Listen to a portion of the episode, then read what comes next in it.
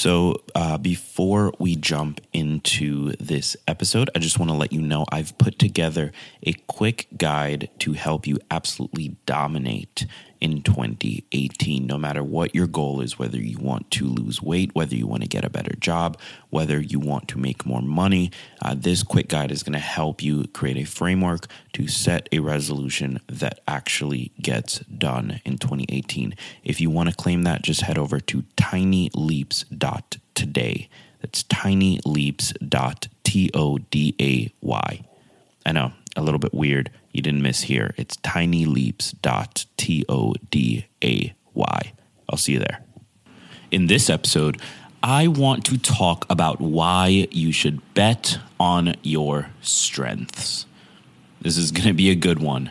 So sit back and enjoy the show because you are now listening to Tiny Leaps. Big changes.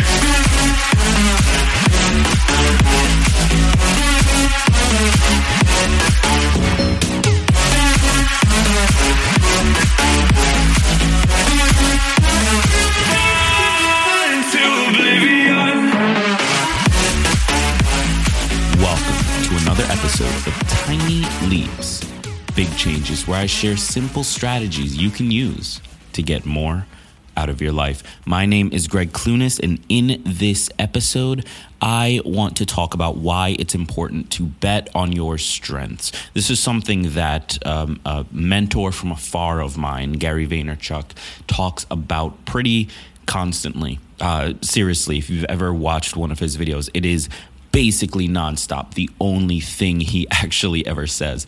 But it's important, and that's why I'm making an episode about it because when you bet on your strengths, you allow yourself to actually put yourself in a position to win as opposed to wasting time and losing momentum by chasing the things that you're maybe not as good at. And and there's a quote from Gary that I think actually uh, puts this into perspective really, really well. And that quote is um, Self awareness allows people to recognize what things they do best so they can then go hard on those aspects of their life. It also helps you accept your weaknesses. Now, there's a couple of pieces to this. There's a couple of pieces as to why this is so important, why betting on your strengths is so important, why self awareness is so important. And we're going to dive into all of those in this episode. The first being, again, when you bet on your strengths, you are putting yourself into a position to win. You are giving yourself the permission to forget about all the things that you're maybe not as good at and just focus on what you are good at so that you can move forward faster. Because when you look back and are sort of constantly trying to fix things about yourself and, and get better at things that maybe you're not as naturally inclined to be good at, it's just a lot of wasted time and a lot of wasted energy and a lot of wasted effort. And I don't know about you, but I don't have an unlimited amount of energy. There's only so much that I can expend in a day. There's only so much that I can I can really just be in it for every single day. And if I'm spending some percentage of that trying to improve the things that I'm weakest at and are not wired to do, then when it comes to doing the things that I'm best at, I have less energy to put towards it. It's simple math, really. If I have 100 units of energy to expend in my body all day, and I spend 20 of it on improving the things that I'm not as good at, all of a sudden I only have 80 to use towards the things that I am good at. Now, when you spread that out over the macro, what you come to realize is that 100 every day on the things that you are really good at versus 80 every day on the things you are really good at you're going to get further with the the uh, 100 like it, it's it's straightforward. So that's the first reason. You really you put yourself into a position to win and uh, it sounds bad to ignore your weaknesses, but you only have a, a, limited amount of energy and focus you can put towards things every day. And, and so you really do need to focus it in on the things that you are good at, the things that um, you care about, the things that are important to you, and forget about all the other stuff. Find other ways to get that done. Uh, and this, the second reason is because when you bet on your strengths, when you allow yourself to be good at what you're good at, and, and this is important, when you allow yourself to accept the things you're not good at, it leads to feeling more gratitude about who you are.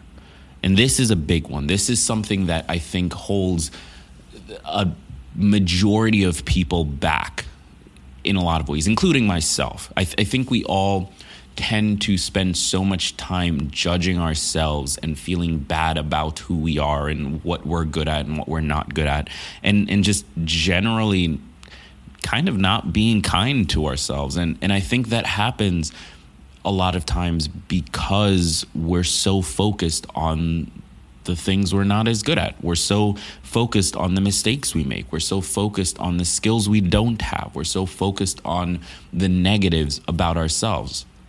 And we're focused in those areas because it's easier to focus there. Nobody wants to be the the uh, bad person that goes around constantly talking about what they're great at. And so on a day-to-day basis, we kind of mostly pay attention to the bad stuff the stuff that we're not as strong at. What that creates, though, is a scenario in which we just aren't that grateful for the things that we are good at. Because, quite frankly, we probably aren't noticing those things. We're not paying attention to it. We're, we're sort of chopping it up as a thing that everyone must be good at but all of a sudden when we when we find something that we're not great at it's unique to us and and we're the only ones that aren't good at it like it, it doesn't make sense when you really break it down the the uh, mental tricks and, and flips that our our brain goes through in order to make up these things about ourselves is quite impressive.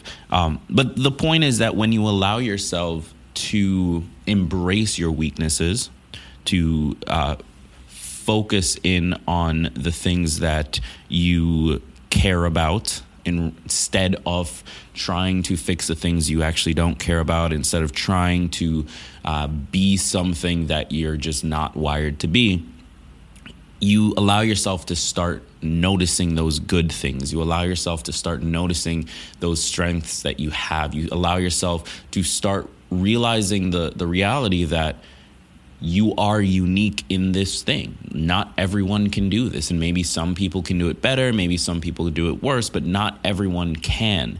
And and that's a huge realization. That that feeling of of being special, as as bad as that sounds, we all have a need to feel as though we are important. We all want psychologically to feel like we matter and and betting on our strengths allows us to feel like we matter because we start to realize that we are unique as compared to the person next to us. So that's why I, I think it's so incredibly important to do this and, and to, to allow ourselves to bet on our strengths. Uh, but how do we actually do that? Well, that's what I'm going to get into in a moment. But first, uh, support for today's show comes from FreshBooks. FreshBooks is the best accounting and, and bookkeeping software for freelancers. I mean that. This is something I, I've used the alternatives. FreshBooks is definitely up there. It, it's unique. They they have such a great approach to uh, allowing you to invoice and, and do all the things that you know makes your life easier as a freelancer or, or small business. So FreshBooks uh, bills themselves as small business accounting software that makes billing painless, which I completely agree with, uh, and they just have crazy easy features to use. But what excites me most, and, and I have to be completely honest here, what excites me most about them is their invoicing feature. So they added this cool feature where you can send an invoice and you can tell when somebody has read it. Like that is insane to me. You don't have to sort of go back and forth and hope that they read it and then 3 weeks later follow up and not be certain like hey did they even see that they had an invoice and then I, I had an issue recently with a client that claimed they never got an invoice and, and just the crazy stuff that people come up with, you don't have to deal with anymore because FreshBooks allows you to see very clearly this person read it or they didn't read it. If they didn't read it, resend it, no problem. If they did read it, still resend it, no problem. But you at least know in your heart of hearts that you are correct. And and so that's that's the big thing that I love about FreshBooks. I think they do such a great job of making getting paid, quite frankly, the simplest and easiest thing you can do. Not to mention come tax season, which uh, is coming up for those of you in the uh, the U.S. Uh, FreshBooks makes it simple. Like all of your your transactions are right there. And, and so you can take that and, and get your taxes done really quickly and really easily. And and so that's why i partnered with freshbooks. And they've actually decided to hook me up with a little bit of a deal. So, uh, because you're a listener of this show, you can get a 30 day unrestricted free trial uh, to FreshBooks. All you have to do is go to freshbooks.com slash tiny and enter Tiny Leaps Big Changes in the How Did You Hear About Us section. That's freshbooks.com slash tiny, enter Tiny Leaps Big Changes in the How Did You Hear About Us section. Thanks again to FreshBooks. I'm a huge fan, highly recommended.